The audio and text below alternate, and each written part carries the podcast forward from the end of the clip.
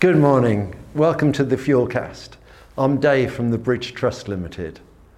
Thank you for journeying through Paul's letter to the church at Philippi with us.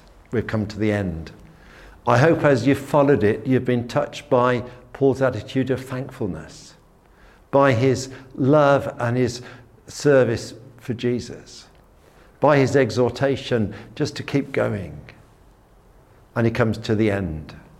Now, in the old days, people used to write letters. It, it, doesn't happen so often now. We seldom get a personal letter through the post. And you thought about the ending. With some, it was yours sincerely. With some, it was yours faithfully. If it was more personal, it was with love. That has changed a bit, hasn't it, with uh, modern communication? Emails can be quite terse. Sometimes I get emails from friends and they're so cold and terse, I feel like saying, hang on, it's me you're writing to. Some just put kind regards. We got into a bit of land dispute with a neighbour some time ago, and all the emails he would say kind regards at the end. And I thought, I don't think the, the regards are very kind.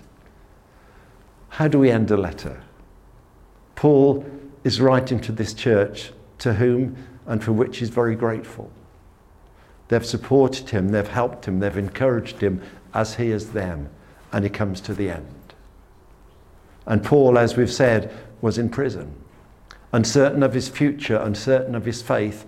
And he didn't end it by saying, Please remember me while I'm still uncertain about my future. He just looks to them. And he said, We send our greetings. He said, All those that are here with me send their greetings, as do those from Emperor's household. And I think, well, here's Paul, he is imprisoned by the emperor. And rather than feeling malice towards anybody connected with the emperor, he specially mentions his household. And says, Grace be unto you. He finishes his letter with a blessing. They have blessed him, and in return, he wants to bless them. He's imparting something. I wonder today, as we communicate with people, are we leaving with the blessing? Are we imparting something of life and hope to them?